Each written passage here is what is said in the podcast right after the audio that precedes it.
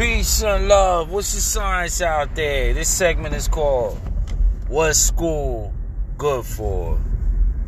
I looked at my oldest son and I looked at one of my youngest daughters.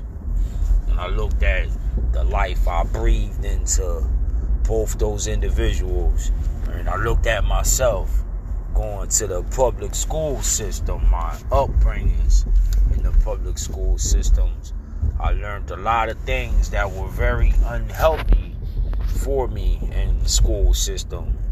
Kind of probably corrupted me up to a certain extent because I met a lot of kids that were unruly, uh, broken families uh, that lived in uh, poor, poverty stricken circumstances, including myself. I'm not excluded from that category. But we were all lumped together, the worst of the worst, you know, the, the bad of the bad. And we all had a lot of bad habits and bad things that we taught one another. And I looked at some of my other children that went to school as well.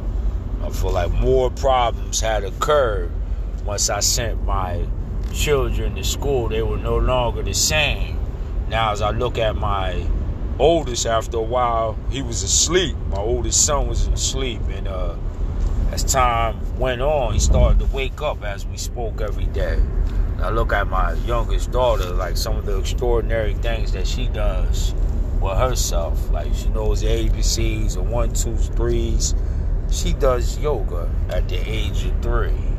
And I also have very great conversations with her you know, she's a wordsmith already, and I'm like, I, the public school couldn't teach her this. You know, by me having a lot of time on my hands, including her mother as well, which is phenomenal, has actually brought her up to par. But it made me think, what is school good for? Peace and love, and may you enjoy this segment.